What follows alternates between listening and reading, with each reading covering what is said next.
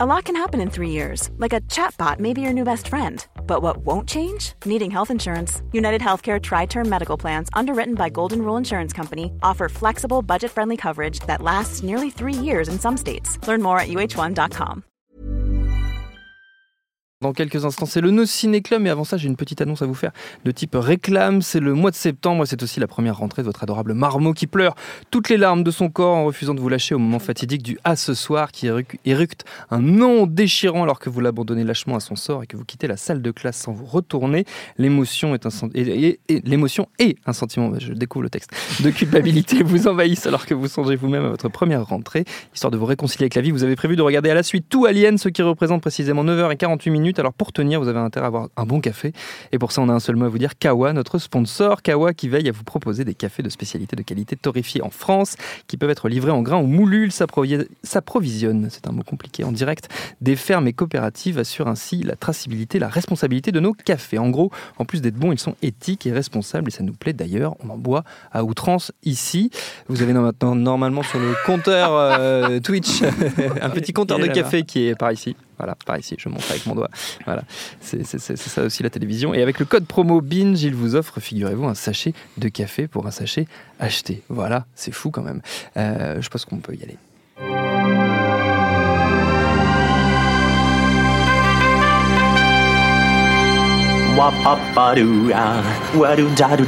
Steven, arrête s'il te plaît, j'ai jamais pu encadrer Michel Legrand.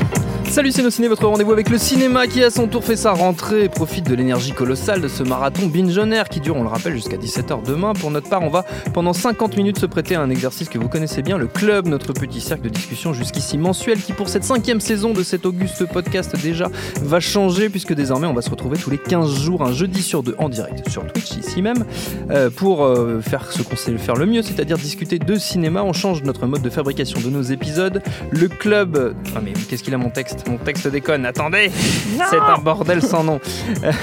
Où en étais-je? Le club va régner en maître nous servira à suivre l'actualité ciné sans avoir nécessairement l'obligation de consacrer un épisode entier à Avengers 7, car vous savez que ça nous agace à la longue. Ça nous permettra par ailleurs de trouver le temps par moment de faire comme on aime de longs retours en arrière sur des sagas, des genres, des périodes de cinéma qui nous sont chères, comme Rambo au hasard, puisqu'on va en parler tout prochainement. Bref, c'est une belle et riche saison qui s'annonce avec tous vos intervenants préférés, dont quatre fiers représentants sont ici présents. Lélo Jimmy Batista, salut Jimmy. Salut Thomas. Perrine Kenson, salut Perrine. Salut Thomas. David Honora, salut David. Salut Thomas. Et Stéphane Moïsaki, salut Stéphane. Salut Thomas. Le dernier Tarantino, les sorties de l'été, tout un tas de digressions plus ou moins contrôlées, c'est le programme de ce No Ciné Club 17ème du nom et c'est parti.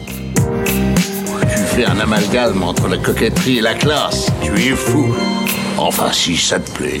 Avant toute chose, je le précise, pour les nouveaux, si vous nous suivez en direct sur Twitch, vous pouvez nous poser toutes les questions que vous voulez. On tâchera d'y répondre au fil de l'épisode. Mais pour l'heure, on va évidemment causer de Tarantino, puisque ça a été l'un des événements ciné de l'été. Once Upon a Time in Hollywood est sorti à la mi-août. On en avait parlé à Cannes. On a tourné autour via un double épisode commandé par Sony, fabriqué par David Honora, ici présent. Félicitations, David. À chaque fois, on avait bien pris toutes les précautions du, précautions du monde pour ne pas spoiler, ne pas aller trop loin. Toutes ces digues sautent à cet instant précis, puisque pendant une petite vingtaine de minutes à peu près, c'est open bar, full spoiler compris, pour nous dire, chers amis autour de cette table, ce que vous avez pensé de ce neuvième film de Quentin Tarantino qui raconte, je le rappelle au passage, la trajectoire commune d'un acteur, Rick Dalton, joué par Leonardo DiCaprio, et sa doublure, Cliff Booth, incarné par Brad Pitt, tous deux confrontés au bouleversement qui secoue l'Amérique en général et Hollywood en particulier en cette année 1969. Alors côté Margot Robbie endosse pour sa part les traits de Sharon Tate, la comédienne épouse à l'époque de Roman Polanski, malheureusement connue pour avoir été l'une des victimes de la Manson Family, la secte organisée autour de Charles Manson qui l'a assassinée alors qu'elle était enceinte. Votre avis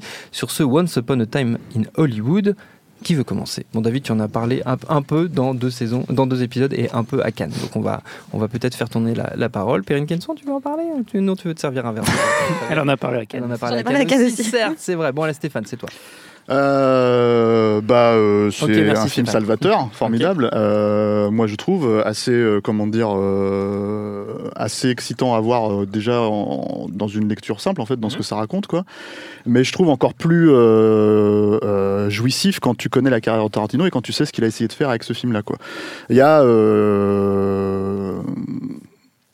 il y a certains éléments. Bon, je rentre vraiment dans la logique du spoiler, donc je, je, repréviens tout le monde parce qu'on est vraiment dans ce, dans ce truc-là. Attention à vous. Il y a, il y a, en fait, ce qui est, ce qui est, je trouve assez formidable avec ce film, c'est qu'il y a une espèce de jeu entre la réalité et la fiction, qui est un truc que Tarantino a toujours plus ou moins fait dans son, dans sa carrière. Je parle pas vraiment de, de l'aspect chronique, en fait, de, par exemple, de la fin d'Inglorious Bastard, ce genre de choses, mais vraiment un jeu avec, avec l'idée que, en gros, il se pose des questions sur les archétypes cinématographiques et qu'est-ce qu'il ce qui va en faire, quoi. Dans Pulp Fiction, par exemple, la question qui est posée, c'est on a deux tueurs à gages, qu'est-ce qu'il faut entre deux contrats? Et eh ben, il parle de burger et, et de massage de pied. Est-ce que c'est sensuel? Est-ce que blablabla? Donc le truc, c'est qu'il y a cette espèce d'aspect chronique en fait qui est, qui est complètement repris dans dans, dans Once Upon a Time in Hollywood parce que c'est aussi son premier film sur le cinéma à proprement parler, c'est-à-dire qu'il prend ça en toile de fond et qui parle vraiment littéralement de ça. Et quand on sait que c'est un gros cinéphile, bah en gros c'est euh, tu sais que normalement tu vas avoir un truc assez jouissif à voir quoi. Et, euh, et surtout un gros questionnement sur, je pense, euh, ce qu'est le cinéma, ce qui est devenu le cinéma, ce que va devenir le cinéma à travers sa mise en scène. Donc voilà. Alors après pour rentrer, je sais pas dans les détails, c'est un peu compliqué de d'en parler comme ça, mais moi ce que je trouve assez euh, formidable, c'est que je pense que c'est un film qui. On a beaucoup dit, par exemple, c'est un film nostalgique. Euh, un film. Euh, moi, je trouve pas, en fait. C'est-à-dire que, en fait, c'est-à-dire que oui, par la force des choses, ça peut être un film nostalgique parce que ça se passe en 69 et que donc c'était il y a 50 ans et qu'il y a une reconstitution et que. maniaque de Tarantino. Voilà, mais mais je pense que c'est le côté maniaque. On dit pas ça en fait d'un film historique comme comme les huit salopards, par exemple. et pourtant, cette maniaquerie et ce, ce, sens du détail est là aussi. Quoi. Voilà. là, le truc, c'est que je pense que ce que ce film dit en fait, c'est qu'il parle de, la fin d'une époque, clairement, en fait, euh, qui était à, l'époque dans les années 60, euh, pour Hollywood. Euh, la façon dont, dont les studios n'arrivaient plus du tout à gérer, mm. à gérer bah, ce que le public voulait voir, est-ce que le public était en train de devenir, est-ce que la société était en train de devenir. Et je pense qu'il dit exactement ça sur notre époque actuelle. Donc c'est en ça que je trouve que c'est un film qui est assez moderne, comme assez souvent d'ailleurs chez Tarantino dans l'absolu. Hein. je pense que quand il parle d'une époque, il parle d'aujourd'hui. et, et, en fait, le, le truc, c'est que ben quand tu arrives à lire entre les lignes de certaines choses, c'est assez, euh, c'est assez, euh, c'est assez fort. Moi, je sais qu'il y a tout un, par exemple, il y a cette espèce de, en fait, comme il y a ce questionnement sur le, rapport entre la réalité et la fiction.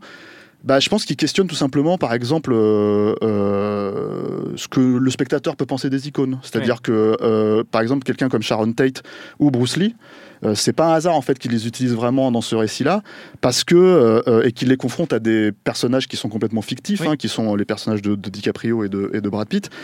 Et tout simplement parce qu'en fait, ils posent la question de, par exemple, la, longévité d'un acteur. Hmm. Il y a un espèce de suspense dans le film qui est un peu étonnant et un peu inédit, j'ai l'impression. C'est est-ce que en fait le personnage de DiCaprio, qui est donc est censé être un has c'est ce qui est présenté dès le début, est vraiment un comment dire un, un, acteur de merde en fait et qui a passé son temps ou est-ce que c'est un bon acteur? Et c'est un truc que tu sais pas jusqu'à ce que euh, comment dire euh, le film te donne la réponse en plein milieu euh, à travers en plus le personnage d'une petite fille qui, qui a un espèce de regard assez comment dire pas neutre mais presque enfantin en fait sur, sur le talent du bonhomme. Et du coup c'est intéressant de se dire que le questionnement qui est posé à travers ce truc-là, bah, c'est un truc qui renvoie à ce que Tarantino fait lui dans son cinéma. Hmm. C'est-à-dire euh, euh, aller chercher des acteurs qui sont considérés comme des has par euh, la plupart des, des, gens à Hollywood, voire des, des spectateurs. Hein, le Travolta à l'époque, Pam Grier pour, pour, pour Jackie Brown, et en fait, en faire, en fait, leur démontrer, dire, bah hmm. non, en fait, la date de péremption n'est pas passée, quoi. Ils sont, ils sont encore, s'ils sont bons, ils sont encore bons, et en fait, je vais vous le démontrer, quoi. Du coup, ce qui fait que pour moi, en fait, cette gamine, bah, en fait, voilà, mon, appréciation de, Once Upon a Time in Hollywood, c'est que de manière générale, euh, je suis désolé, je suis un peu décousu, mais de manière un peu générale, j'ai l'impression que les films de Tarantino sont des manifestes de quelque chose. Il, il essaye de faire le truc le plus définitif sur un sujet. Par exemple, le manifeste de cinéma d'exploitation comme Kill Bill, euh, le manifeste du western avec Django ou, euh, ou, ou, ou Salopard bah là c'est un manifeste du cinéma de Tarantino. Donc vraiment, c'est-à-dire qu'il va réutiliser tout un tas de trucs qu'il a fait dans son cinéma, qu'il est quasiment un des seuls d'ailleurs à faire. Hein, euh, la narration par la radio dans, dans, euh, dans, euh, dans Reservoir Dogs, il le réutilise ici pour la première fois. L'Uchronie finale, peut-être que mes camarades vont en parler. Et, et, du coup, je pense que cette gamine, hmm. bah, c'est littéralement Tarantino. C'est-à-dire que c'est vraiment Tarantino qui regarde le, le, cet acteur-là et qui lui dit Moi, je crois en toi, je crois à cette capacité-là. Et du coup, comme il est aussi le la personne qui compte le film, qui te raconte, parce que c'est un conte, hein, ce film, Once Upon a Time, quoi, il était une fois, euh, ben, en fait, il lui écrit cette fin. Il lui écrit cette fin où la possibilité de euh, comment dire euh, de d'avoir une vraie carrière et de pas être fermé euh, est là quoi.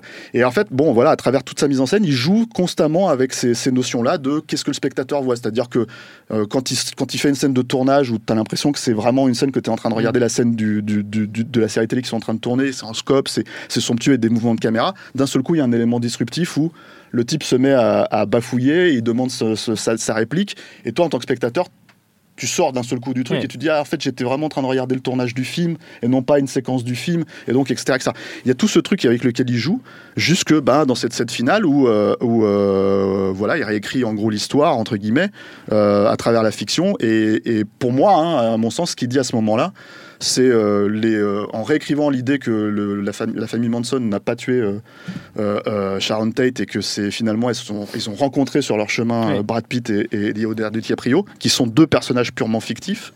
Et bah c'est ces deux personnages de cinéma euh, auxquels ils ont des reproches à faire, hein, puisque c'est la raison pour laquelle ils les croisent, qui leur pètent la gueule. Parce qu'en gros, c'est le cinéma qui pète la gueule à la réalité. Quoi. Et je pense qu'il y a vraiment une espèce de logique comme ça, où de la part d'un mec comme Tarantino qui s'est fait, euh, pour le coup, euh, s'il y a bien un cinéaste qui s'en est pris plein la gueule hmm. depuis 25 ans sur la violence au cinéma, etc., etc. Il a même pris le flambeau d'un De Palma, d'un mec comme ça aux yeux de la, des médias. C'est lui, et il leur fait, bah non, c'est un gros doigt d'honneur. Il fait, non, non, c'est pas ça. Donc c'est moi qui décide, c'est mon film, je fais ce que je veux. Et bah moi, mes mes, deux acteurs de cinéma, mes deux, mes deux fictions, en fait, ils pètent la gueule à, ce que vous pensez que c'est, en fait. Il y, a, même une logique euh, très littérale, en fait, de, de, ça, de la même manière que dans Inglourious Bastard, c'était le, le, cinéma qui tuait Hitler. Euh, là, notamment, il y a le, personnage de, Brad Pitt, en fait, euh, vit derrière un, drive-in, en fait, un cinéma en, plein air. Mmh.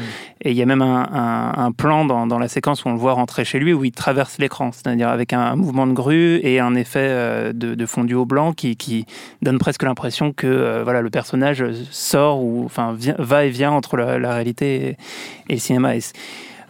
Moi, donc, j'avais déjà parlé euh, du, film à Cannes et j'étais un peu, euh, j'étais un peu mitigé parce que j'avais, j'avais pris relativement peu de plaisir au premier degré. C'est-à-dire qu'en voyant le film, par rapport euh, aux attentes que j'avais sur Tarantino et par rapport, euh, enfin pour moi c'est clairement un, de mes deux trois réalisateurs préférés et, euh, chacun de ses films, voilà, je les ai vus des dizaines de fois et je, prends énormément de plaisir devant.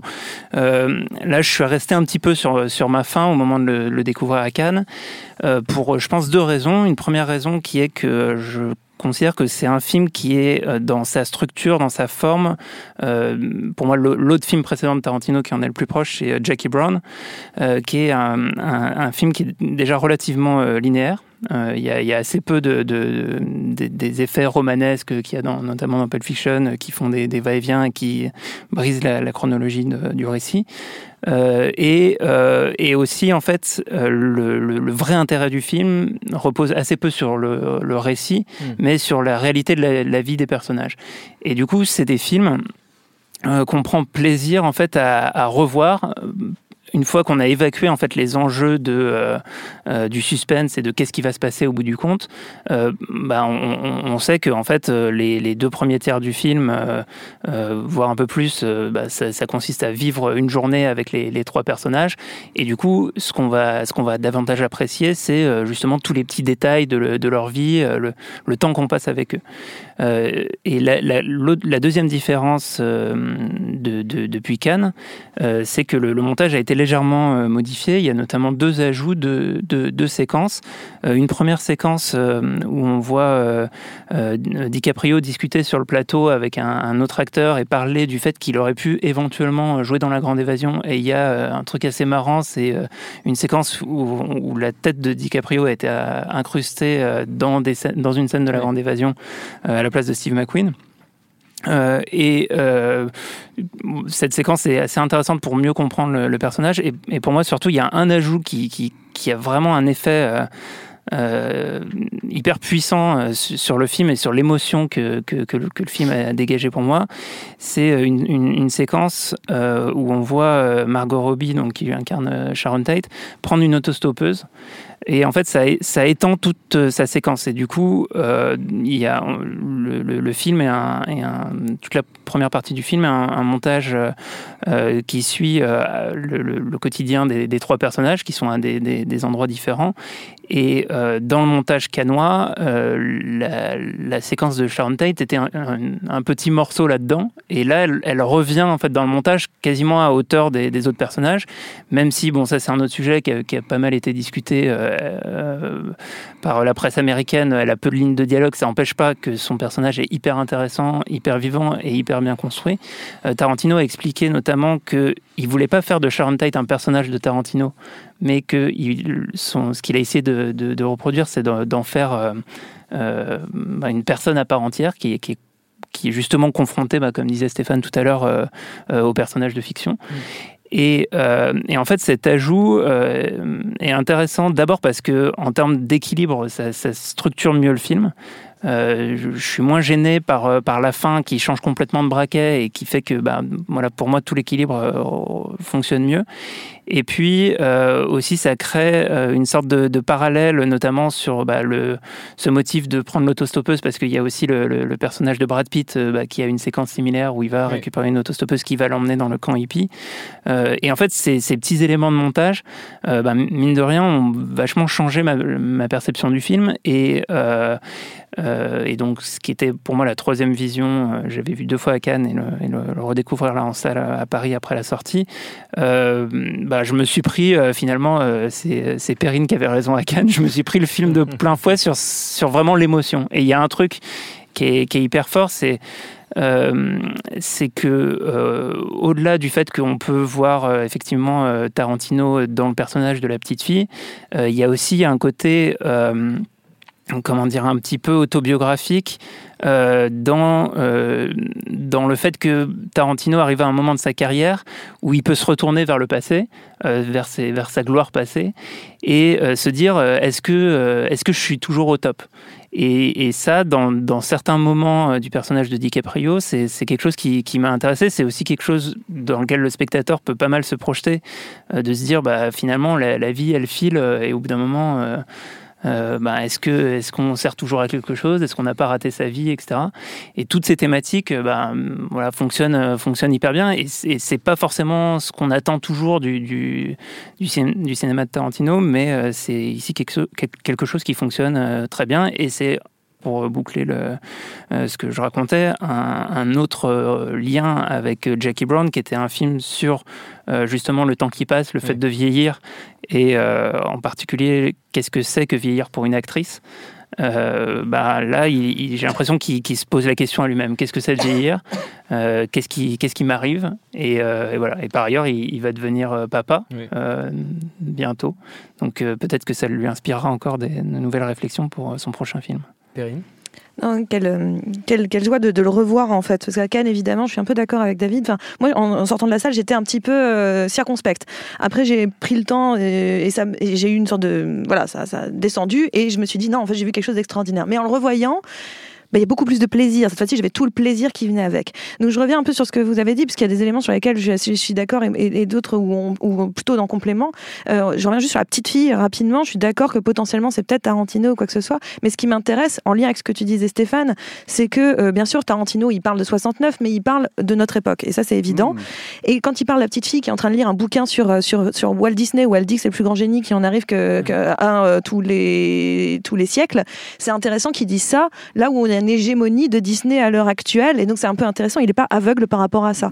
et bah. donc, il parle complètement de, de sa de sa période actuelle, mais je trouve quand même le film nostalgique, c'est-à-dire pas nostalgique en disant euh, juste, euh, je, je c'est pas que du décorum, ah c'était beau les années 69, euh, c'est pas juste, oh qu'est-ce que c'était bien seulement les années 69, c'est ce que représente une sorte d'innocence de ces années-là, la fin de l'innocence du moins, c'est-à-dire que lui, il aurait aimé que ça dure un tout petit peu.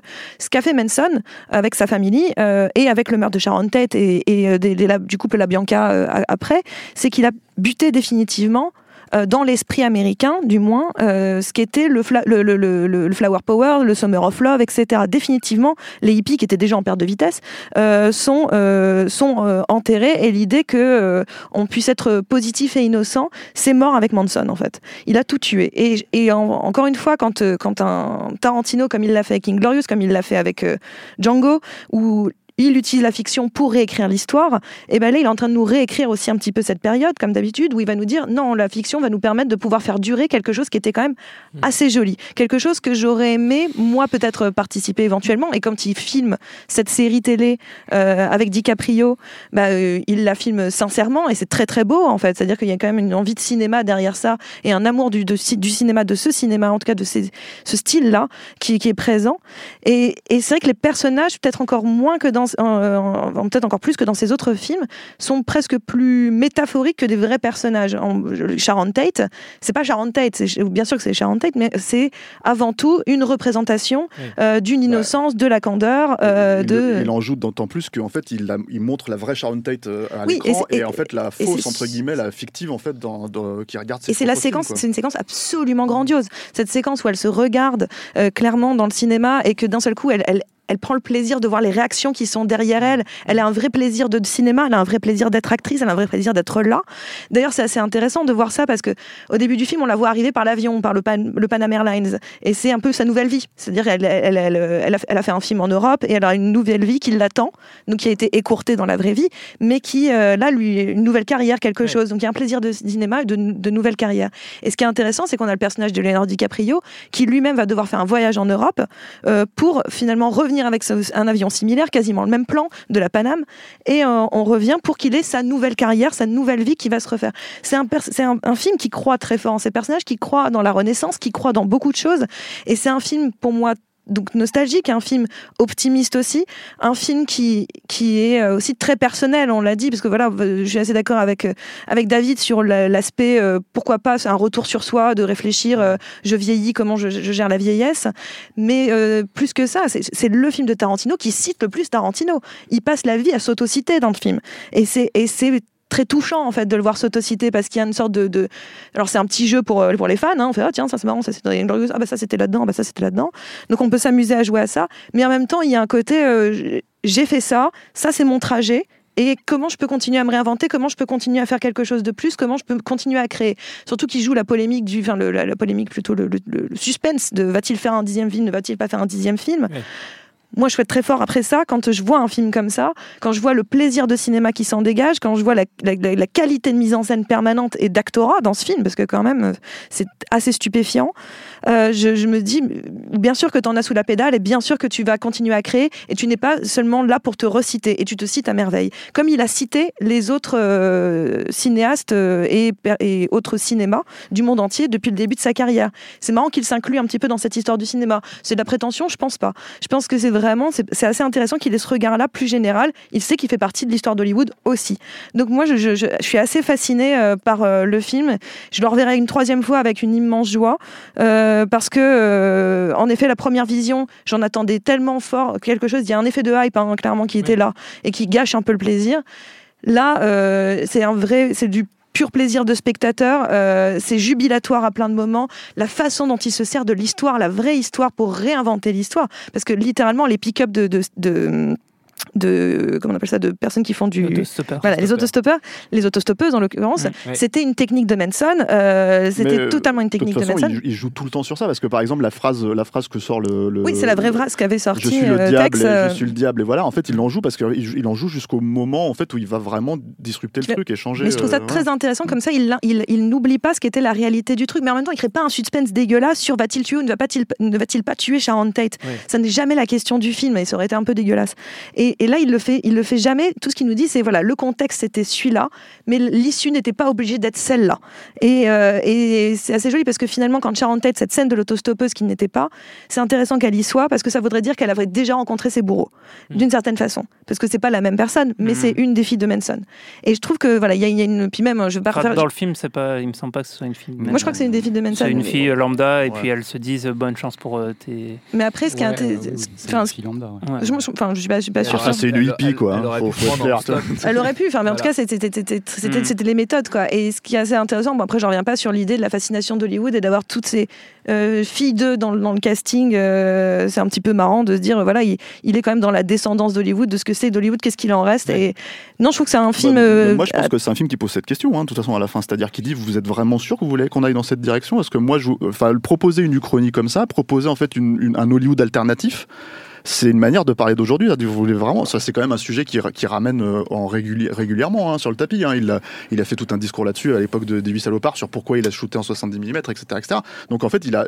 c'est pour ça que je te dis qu'il y a une forme de nostalgie, c'est qu'il aimerait bien. le fait de citer Disney, c'est là aussi où c'est très pertinent, effectivement, parce que Disney à l'époque, euh, il avait, il avait parlé carrément du moment où Disney les avait, avait, fait chier sur le cinéma Radrome, tu vois, où euh, il, devait, il devait passer le, les 8 salopards parce que c'est du 70 mm, et en fait Disney a insisté auprès de cinéma Radrome pour à passer Star Wars le plus de temps possible, tu vois, et du coup, en fait, baiser la, la, la, programmation du, du, film. Mais du coup, en fait, il y a tout un truc comme ça où je pense que vraiment, euh, même si c'est. Euh, moi, le seul moment où il n'est pas du tout fin, on va dire, c'est sur ce qu'il pense des hippies hein, et du flower power. moi, je pense que c'est assez clair, tu vois. Mais, euh, mais, mais, mais, en même temps, on n'a pas tous envie de dire putain de hippie. Non, mais voilà, mais le truc, c'est que. Les cheveux. Mais, comme dans les 117. non, mais voilà, mais par contre, le truc, c'est que pour le reste, il, est, il est, il est d'une finesse, je pense, qui passe, qui fait passer pas mal de choses, en fait, parce qu'il travaille à Hollywood, hein, il sait hein, est mais, même, je vais pas revenir là-dessus, mais, bien sûr qu'il parle de MeToo euh, quand on a le personnage de Brad Pitt. Bah, le personnage de Brad Pitt, c'est comment on réexiste après euh, un scandale, comment on réexiste après quelque chose. C'est absolument, enfin, c'est quand même un. Et, il ne donne pas la réponse, hein, contrairement à ce que la plupart des gens ont l'air de penser. Pas du tout. Ah, il donne pas la réponse. Il te met la réflexion. Il te met en réflexion. Il te donne pas la réponse. Et c'est, enfin, ça reste. Pour moi, c'est un très, très, très grand film. Jimmy. Euh, bah moi j'ai pris beaucoup de plaisir à écouter mes camarades parce que en fait contrairement à eux moi je suis j'ai enfin adoré le film hein. enfin c'est même je pense, un des meilleurs films que j'ai vu depuis pas 12, 13, 14 ans. Mais, mais j'aimais pas Tarantino plus que ça. Euh, enfin, je prends du plaisir à regarder ses films, mais j'ai toujours l'impression de voir quelqu'un qui me fait un exposé, quoi. Enfin. Euh, j'ai la même, j'ai un peu la même culture. Enfin, j'ai cette culture-là aussi du film d'exploitation, donc je reconnais les références, etc. Mais ça m'intéresse pas qu'on me sorte des références. En fait, hmm. j'ai envie qu'on me raconte un vrai truc perso. Là, c'est la première fois que je vois l'impression de voir un film de lui qui est à la fois hyper perso et en même temps hyper universel. Et c'est ça qui m'a plu, quoi, en fait. Euh, moi, à la base, j'y allais vraiment, en fait. Pour dire la vérité, j'y allais uniquement à cause du, du, Los Angeles porn, quoi, parce que euh, je suis euh, un peu obsédé par Los Angeles au cinéma, et par cette période-là, en plus. Donc, j'y allais vraiment juste pour ça, parce que je me suis dit, c'est Tarantino, je vais pas aimer, voilà, quoi. Et, le résultat, c'est oui, effectivement, c'est peut-être le meilleur truc que j'ai vu depuis 15 ans. Je dirais 15 ans, ouais. 15 ans. On est monté jusqu'à. Oui, je veux dire 15. c'est rond, c'est rond. Non, mais je pense que. 12, 13, 14, 15. Allez, 2000, 2000, 2000, 2001, 2002 par là. Et celui juste avant, c'était quoi? Je ne vais pas le dire. okay. Et la surprise pour une autre fois. Et t'étais servi pour le Los Angeles Porn, pour le coup. Euh. Ouais, alors, justement, c'est ce que je disais à Stéphane, c'est qu'en fait, euh, j'avais surtout la crainte que ce soit toc, euh, enfin qu'on sente la, la, reconstitution, et pas du tout, en fait. C'est vraiment. Bon, après il y a 100 patates. voilà, c'est aussi un des plaisirs du film hein, pour moi. C'est-à-dire qu'en fait, voir un, type qui a le pouvoir de mettre 100 millions de dollars dans un film pour faire de la reconstitution, pour faire de la mise en scène, pour faire de, des trucs, et puis en plus quelque chose qui est complètement, euh, pour moi, qui vient complètement du cœur. C'est-à-dire que il le dit euh, sur, sur quelques détails spécifiques. Il raconte que, en gros, quand il était gamin, tous les trucs où il entend la radio, euh, c'était un truc où c'est un truc de quand parce que Los Angeles c'est une ville, c'est une ville autoroute quoi. Donc mm. tu es obligé de prendre la voiture pour aller d'un point A à un point B tout le temps. Et en fait, en gros, le truc c'est qu'à un moment donné, t'es. Oh, Perrine vit une partie de l'année. bien sûr. La taille. Et du coup, un des plaisirs, bah, c'était d'écouter la radio et des trucs comme ça. Et lui, c'est les trucs dont il se rappelle quand il est 5 ans. Et ça, c'est justement un truc que j'ai adoré. C'est-à-dire que un truc qui me gave généralement chez Tarantino, c'était ce côté dès qu'il y a un morceau, c'est un mm. clip quasiment qui commence. Et là, en fait, c'est vraiment. Euh, il y a même des fois des morceaux qui se comprennent plein mieux parce que le mec vient d'arriver avec la voiture, il coupe la radio, quoi. C'est tout. Et en fait, il y a vraiment ce côté. Euh, bon, après, c'est cool aussi qui ramène un peu sur le devant de la scène un film, la Model Shop de Jacques Demy, euh, qui est super pour ça aussi mais bon, pour le coup, qui a un très beau film et pas un très bon film. Mmh. Il y a pas mal de questions sur le chat euh, autour de, Tarantino, notamment sur un, sujet qu'on a commencé à, aborder euh, avec Perrine. Si on nous demande ce qu'on pense de l'impact qu'a eu Weinstein et MeToo sur ce film, même sur sa carrière, parce que Tarantino a été accusé d'être un pote, euh, d'avoir protégé un peu Weinstein et, aussi de mettre la vie de ses actrices en danger. Donc on a commencé à y répondre un peu. L'impact, il est assez clair. En fait, il en, parle assez frontalement quelque part. Mais il en parle. En tout cas, le, personnage de, Brad Pitt, sans ambiguïté, aborde ce sujet-là, hein, clairement. Mais c'est ce ce qu'on disait avec, euh, avec Stéphane, c'est qu'il n'y répond pas et il, a, il est prudent et il a raison d'une façon, enfin de cette façon de l'être. Mm. il a raison d'être prudent parce que de toute façon, euh, j'ai envie de dire que peu importe la réponse qu'il donnerait, elle serait euh, forcément analysée, disséquée. Euh, et la preuve, là, il n'en donne pas. et c'est analysé, disséqué. Il n'est pas question de discuter sur le fait que Weinstein est un gros dégueulasse. C'est pas ça la question. Non, la question, elle ne se pose pas. en fait. Après, est-ce que, quel impact ça a eu sur sa carrière à lui bah, Weinstein pour en, réalité, pas grand-chose. Oui, oui, ça ne l'a pas empêché Après, je pense que ça, je pense que ça a un impact personnel ah, bah, important sur Tarantino, qu'il a dû se remettre pas mal en question, en tout cas dans les, dans les mois qui ont suivi la sortie de la l'affaire. la manière dont le, dont le sujet est traité dans, dans le film est assez intéressante parce que elle est traitée de, de, de, de, deux manières autour du personnage de, Brad Pitt. Il y a d'une part une ambiguïté sur le fait qu'il aurait tué sa femme. Donc c'est la, la, la, rumeur qu'il y a sur les, sur les mm. plateaux et donc tout le monde autour de lui, se méfie de lui en disant il a, il a, il a, il a tué sa femme et surtout il s'en est sorti. Il s'en est sorti. Euh, qui déjà est un, questionnement voilà, sur le rapport à la justice, euh, etc. Euh, ça pose aussi une question pour le spectateur, c'est-à-dire que est-ce qu'il a vraiment tué sa femme ou est-ce que c'est la rumeur qui court et, en fait c'est pas vrai? Dans, le film, Tarantino maintient l'ambiguïté parce qu'il y a une séquence qui euh, dans, dans, lequel on voit euh, en fait Brad Pitt sur un bateau avec un, un lance-harpon euh, et, et, la, et, la, séquence est coupée après, sachant que de toute façon, justement la, la, la, séquence dont je parlais tout à l'heure de la grande évasion signifie que les séquences dans le film en plus n'ont pas du tout vocation à être la réalité en fonction de qui raconte à quel moment, etc. Donc il y a cet aspect-là. Et ensuite il y a une autre séquence importante quand il prend l'autostoppeuse en voiture euh, qu'elle lui dit Tu veux pas que je te fasse une petite pipe? Et il lui dit euh, Il lui répond euh, T'as quel âge? Et, elle lui dit je, j'ai, assez, je suis assez vieille pour, pour, m'occuper de toi, mais lui, il est trop vieux pour aller en prison à cause d'une fille. Et en fait, il y a ce, il y a ce truc qui déplace en fait les, les questions morales de, de l'ère MeToo sur le plan, le plan juridique. Euh, ça, je ne sais pas encore trop quoi en, penser. Euh, ça, me pose pas, mal de questions, mais il n'y a pas de réponse, à donner. En fait, je pense que en fait, il y a un jugement moral qui, enfin, que que le spectateur doit prendre vis-à-vis de ce que Tarantino mmh. pose. Le fait que, en fait, on n'est pas obligé, hein, le cinéma, il n'est pas obligé d'apporter les réponses à tout. Hein. Par contre, il, a, il a, il a, euh, quand c'est bien fait, le, le, le, droit et le devoir, en fait, même des fois, juste de poser des questions, quoi. Et en fait, le truc, c'est que c'est ce que fait Tarantino, c'est-à-dire qu'il te met face à ton truc, et il y a des gens qui, d'entrée de jeu, te disent ouais, mais il a tué sa femme.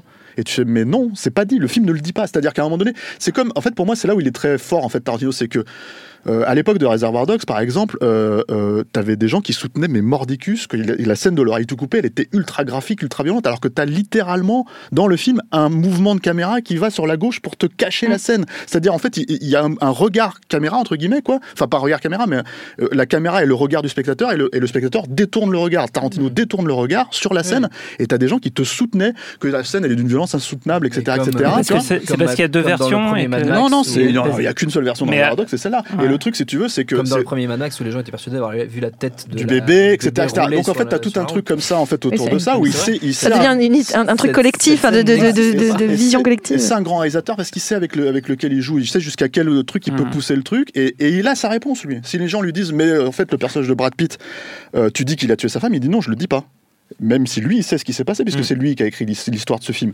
et juste en fait le simple fait de poser cette question là c'est donc voilà c'est euh, c'est de manière générale en fait renvoyer les gens à leur propre fonctionnement vis-à-vis de, de, de, de, la, du MeToo, en fait. C'est-à-dire de savoir, en fait, où est-ce qu'on doit juger, en gros, euh, euh, vis-à-vis de, de, la justice, ou est-ce qu'on doit juger vis-à-vis du jugement moral mm. et social général, quoi. Et, je trouve qu'à travers la voix de, de, pardon, mais à travers la voix de Brad Pitt, euh, il, dit quelque chose, parce que ces personnages, encore une fois, je les trouve très métaphoriques. Hein. ils, sont, ils, racontent bah, autre chose. Et, et la, réplique la plus régulière presque de Brad Pitt, c'est on lui dit ah bah t'es un bon copain. Il fait oui, j'essaye de l'être. Et j'ai l'impression que c'est Tarantino qui, vis-à-vis de ces histoire-là, en tout cas vis-à-vis de, de ou d'autres, il va être là, j'essaie d'être un bon copain et pas du tout être dans dans, dans un, un, jugement ou un procès ou avoir un avis tranché. J'essaie juste d'être un bon copain. Et il y a quelque chose qui est un petit peu. Euh, c'est une, une, sorte de prise de distance que je trouve euh, assez honnête de sa part. En tout cas, je dis pas que c'est bien ou mal, je dis juste que c'est honnête. Le temps a passé très très vite, euh, chers amis. Il va nous rester une petite dizaine de minutes avant de passer la main euh, à Charline Roux et, à toute la bande de We Love Série. Euh, ce serait quand même un peu triste qu'on se quitte sans, sans, une des belles habitudes de cette émission, c'est-à-dire le jeu. Hein. Oh c'est notre plaisir, notre plaisir à tous, je crois. Donc, donc on va faire un petit jeu. Show me what you got. Et comme on est sur Twitch, on peut, on peut équiper un peu notre, notre habillage. On, peut faire des équipes. C'est hyper sympa. C'est ce qu'on m'a dit en tout cas à la régie vidéo. Vous confirmez, les amis? C'est tout à fait vrai. C'est vrai. oh là là. Oh là. Ah c'est un truc de ouf. C'est un truc de ouf. Euh, je crois qu'on peut même choisir des noms d'équipes. Est-ce que c'est vrai? Oui, c'est vrai. Alors il faut que vous choisissiez un nom pour chacun des duos. Stéphane et On a vraiment que ça à faire. On là. est les deux palmos. Les deux palmos. Les palmos. deux- On est quoi, nous? Deux palmos. Les deux palmos. palmos à ma gauche. Les, Perrine les, les ours bipolaires. Les ours bipolaires. ok. non, En fait, c'est le nom de ton groupe au collège. Exactement, c'est mon, mon groupe au Grosse naturel. révélation. C'était le groupe de punk hardcore de Jimmy Ouais. à Saint-Loup-sur-Semouse. Exactement. Euh, donc ce sera un quiz. Ce sera un quiz qui va mélanger un peu toutes nos, toutes nos petites habitudes de jeu. C'est-à-dire qu'il y aura des questions, il y aura du blind test, il y aura un peu de, un peu de VF aussi, parce que ça fait partie du, du plaisir. Le thème principal, c'est, je vous le donne en mille. Tarantino. Eh ouais, Ah, Quentin putain. Tarantino, t'es trop fort, t'es trop fort. Ah, Est-ce que tout est prêt de votre côté, cher. Solène Moulin? Oui, c'est super, on est super. Je vais essayer de gagner. Ok, alors attention, c'est Ah, parti. mais là, pour tu la l'as tout révisé. Première Oui, c'est ça. question. Si vous m'écoutez pas, on va pas jouer du coup. hein. Première question. Quel est le nom de l'organisation de tueuses au cœur de l'intrigue de Kill Bill? Les divas. Non, c'est les, les, non, les, les, les Five euh, Snake, de, de, snake quelque chose. Les Divas, c'est ah, Les Divas. Ah, ah, alors, je sais Deadly, euh, euh Deadly euh, Snake Deadly Venom. Je sais pas, c'est pas, non, c'est Deadly International Assassination euh, euh, Il manque un Venom, V. il y a Viper Squad. Venom. Il y a Venom Viper. Squad. Ouais, Ah, Viper Viper. je vais, Assassination je vais Squad. accepter As- le point. Viper Assassination Squad. Voilà, c'est Deadly Viper Assassination Ah. Squad. C'est ça, C'est Bravo. c'est ça, bravo. Donc ça fait un point pour les euh, deux palmos. Euh, deuxième question dans Pulp, dans Pulp Fiction, lorsque Tarantino est à l'écran, car il est à l'écran comme dans la, la plupart, l'intégralité de ses films, euh, qui est derrière la caméra? Oh putain. dans Pulp Fiction Qui tourne les scènes où Tarantino Bah, le chef-op. Non, c'est un Euh, réalisateur. si, si, Roger. Avary Non, c'est pas Roger Avary. Un autre réalisateur C'est Un autre réalisateur. T'es sûr de ton coup là? Je suis sûr de mon coup. Voilà. Qui était Qui l'aurait J'étais sur le tournage. Jean-Marie Poiré un, copain? C'est un copain, un réalisateur copain. Qui? À qui il a fait Ah. Robert Rodriguez. Rodriguez, ouais, parce que Ah, j'allais. Ah, c'est Robert Rodriguez. Un deuxième point pour les deux le Palmos dire. qui s'envolent. en Ça m'a, j'ai jamais classement. entendu parler de ça. Ouais, Ah, j'ai des doutes ouais, qu'il est. ouais. Écoutez, c'est- Ouais. c'est une info trivia que j'ai trouvée sur internet. Donc aussi bien c'est Ouais, bah voilà la source. ah, Internet. Il mangeait un Internet gratuit, en la plus. On s'en fout. Euh, une voiture traverse littéralement l'œuvre de Tarantino puisqu'on la retrouve à la fois dans Pulp Fiction, dans Jackie. Brown, dans Kill Bill. De quel modèle de bagnole s'agit-il Une Mustang. Elle est- Non, c'est pas une Mustang. Elle est dans Pulp Fiction, elle est dans Jackie Brown, mais même c'est la voiture que Pam Grier conduit. Une Chevrolet. Ah, Non, euh, J'ai tout édenté. hein. Ouais, je me rappelle plus. hein. C'est ouais, mais moi j'y Voiture connais blanche. rien en voiture. Une Chrysler. c'est une voiture blanche. Ah, c'est la voiture de, de Bruce Willis dans Pulp Fiction. Tout à fait. Euh, c'est une- c'est pas une Peugeot 504. Pas du tout. 504. Une DS. euh, Euh, c'est- Citroën. Ah, il y a des gens qui disent Ah. une 106 non plus. Non, sur- mais sur- euh, c'est pas la Dodge Challenger. une- refaire tout Tarantino avec des 106, ça serait un truc que j'irais voir. Ouais, Une Bah. Trabant. c'est- Luc Besson. Je vais- Luc Besson vais- fait. ouais, de loin. Je vais mettre un terme à, à votre souffrance. C'est une Honda Civic. Ah. En fait, c'est la voiture des ça, en plus. C'est ça. Ouais. Ouais. C'est pas grave. T'as des vraies Euh, questions ou- J'ai des vraies questions. non, non, j'ai que des questions comme ça. Tu, connais, tu me connais. Euh, Tarantino a écrit le scénario d'une nuit en enfer pour un but bien précis obtenir notamment une faveur de la part d'une société d'effets spéciaux. KNB. Oui, mais est-ce que tu sais quelle faveur Euh, oui, c'était pour euh, faire les effets spéciaux de. En fait, il leur a filé le scénar d'une nuit en enfer pour euh, en contre les effets spéciaux de Reservoir Dogs. C'était notamment l'oreille coupée, mais en fait, les mecs pensaient que ils se sont dit, enfin, KNB se sont dit, c'est super, on, va, on, va- on a juste une oreille coupée à faire. Et en fait, ils avaient oublié qu'il y avait un personnage qui est en train de crever euh, Oui. avec euh, dans son sang en fait pendant tout le film et qui devait être là tous les jours. Donc du coup, il a eu un bon deal euh, là-dessus quoi. C'était Ah, pas bien mal. ouais. Effectivement, c'était Ah. ça. Un point de plus pour les, pour les deux. Palmos. C'est une, c'est une écrasante victoire. Non, pour mais je l'avais, Rodriguez, c'est juste, euh, la mais- remontada. Ouais, mais on a dit que c'était pas une vraie, euh, c'était pas un vrai trivia, que c'était une invention. ouais. Mais j'ai les fausses réponses. Moi, j'ai les fake, les fake grave, answers. Ça compte des points quand même. C'est moi qui ai le chef. Et je pensais qu'il Euh, avait fait le film pour pouvoir boire euh, de l'alcool sur les pieds de. Comment De, ouais, de Salma Hayek. De ouais. Salma Hayek. C'est possible aussi. C'est une bonne raison. Il y avait deux raisons. Une facile dans Inglorious Basterds qui réalise le film dans le film La fierté de la nation. Et ouais. Ah là là là là là là là Perrine, Perrine. En fait, il a, que des, il a que des de merde qui font des trucs à la ah, moi, c'est la théorie de la belle fille du lycée. Non, non, il n'y a pas de fille de ah, Boudin. C'est Elairos, effectivement. Euh, un point de plus pour les deux palmes. Non, mais donne-lui, elle l'avait trouvé. Ouais, donne-lui. Elle avait c'est- trouvé. Non, c'est tout, c'est tout. Je suis bonne joueuse. Elle part avec un handicap, je te rappelle. Elle part avec un handicap Tarantino. physique. Elle est blessée. Elle est Et blessée. en plus, c'est un handicap physique. Elle est pas blessée au cerveau. Jimmy n'a pas fait un seul film de Tarantino. Euh, on continue avec l'une de- des petites perversités euh, que j'ai. Ah, Moi, dans- vous connaissez ma passion pour les doublages français. Alors, vous allez me dire de quel film est tiré cet extrait en VF Et c'est évidemment une réalisation de Quentin Tarantino. Ça vous fait quoi, vous Boulevard de la mort. Ja- euh, Jackie Brown. Enfin, Jackie Jackie Oh, le Alors, point je- pour je les l'ai-. Je l'ai revu il y a trois jours, c'est pour ça. La remontada Et il l'a revu en VF. Et je l'ai revu en VF, exactement. Parce qu'il me fallait des répliques. Non, mais j'en avais besoin pour autre chose. Ça part de là.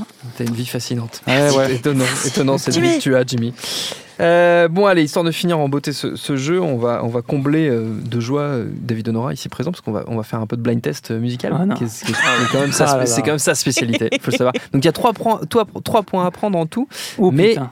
parce qu'en fait. perdre, ça y est. Non, il y a- a un truc en plus, parce qu'il y a, a donc il va y avoir trois extraits des, des, des BO liés à, je, je précise, liés à l'univers de Tarantino. C'est pas Mhm. que des films qu'il a réalisés. Ah bah oui, bah, Il faut, trouver le film ou faut trouver. Et l'interprète justement, laissez-moi finir, il y aura un point par film trouvé, mais il peut y avoir un point en plus si vous trouvez le nom de l'interprète.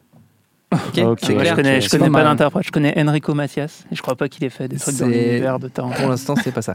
Euh, ok, très bien. Ah, Eh mais ben, c'est vous- ciné, là, c'est pas rigolo. Je, vous propose qu'on commence avec le premier extrait.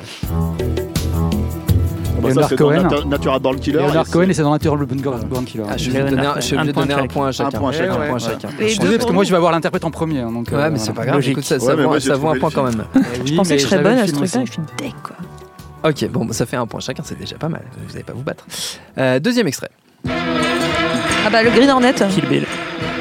Et ben, ça Green fait encore Hornet. un point chacun. Oui, effectivement, c'est le thème de Green Hornet. Mais est-ce que vous sauriez me dire qui est l'interprète de ça du thème Euh, de Green Al, Hornet euh, Quin- Al, Al, euh, Al Green Jones, Al, Al Ah, Jones, non. Al Quincy Jones, Non. Al, Al, Al quelque chose, C'est Al, pas Al Al quelque chose, Al Hurt. Al Al Hurt, Hurt. voilà. Ah, mais je- Al j'accorde, Al ce point Jones. pour, l'effort. Et Al pour- et- effectivement pour le Al Quincy Jones, qui, je ne sais pas d'où il est arrivé, mais il était vraiment très très bien. Al Hurt, oui. Il reste un euh, dernier morceau, je vous propose qu'on qu'on l'écoute. Truc de cowboy. Pub pour les céréales de cowboy. Pas du tout. C'est euh, dans, dans Les Experts. Non. Dolly Parton. Non, c'est pas lui. Ah, c'est un film de Tarantino, non C'est un film de Tarantino. C'est un film de l'univers Ah, de Tarantino. Non, ça c'est un film de Tarantino. Ah bon réalisé par Tarantino. Ah, euh, bah, Boulevard de. Non. Non, Dans Once Upon a Time? Non. Je connais le morceau. Non. Moi aussi, je connais Euh, Bah, les- c'est une reprise, donc c'est un- une reprise salopards d'un morceau très connu. les Non. huit salauds. Je vais Dans- tous les dans faire. hein. Django Unchained Tu avais dit quoi juste avant Avant, j'avais dit Once Upon a Time in Hollywood. Non, c'est pas ça. Mais dans Django Unchained Non, c'est pas dans Django. Euh, Réservoir Dogs. euh, C'est dans Reservoir Dogs, bravo. Ouais, mais à quel Mais C'est moment pas dans le film. Mais ça fait partie des morceaux de la BO de Reservoir Dogs, Ah. excusez-moi. Alors non. donc, Mais et et c'est l'interprète, je sais pas si tu l'auras dit. C'est pas Non, je c'est une reprise d'Harvest Moon de, de Neil Young. Ah oui, oui, ok. Putain, j'aurais- je c'est sais pas pas dans Dogs. C'est pas dans le film. C'est dans Mais toutes c'est les dans le CD. officielles. Non, mais c'est pas dans le CD, j'ai le CD, j'ai le vinyle, c'est pas. C'est dans les années 90, tu ils mettaient souvent des morceaux inspirés par le film. Bah, c'est sais. Bedlam qui reprend Armes. Ok, non, non, ça me vient, ça, j'aurais pas J'avais dit que c'était autour de l'univers, donc euh, voilà. J'avais même pas, j'avais pas capté ça, que Il y a quand même des questions qui ont l'air un peu flûte. Hein. Ouais. Arrête, tu, tu, Ouais. tu cesses tout de suite. Tu cesses tout de suite. 5-4, on termine à 5-4. Ah, c'était, c'était, c'est pas passé ça. loin. C'est pas- ça va hein, encore, c'est honorable, êtes honorable. pas mal. C'est cinq pour David nous honorable, c'est Non, quatre. Euh, non, non. C'est 4 pour vous et 5 pour, euh, 5 pour Exagérons. les, les deux palmos. Surtout avec des, des, sur des une- questions à la, à la là. qui- Non, non, non, non, non, non, tu, te, tu te calmes. Écoutez, dans quelques instants, on va, on va laisser la place. euh, non, c'est une, c'est, c'est très bien.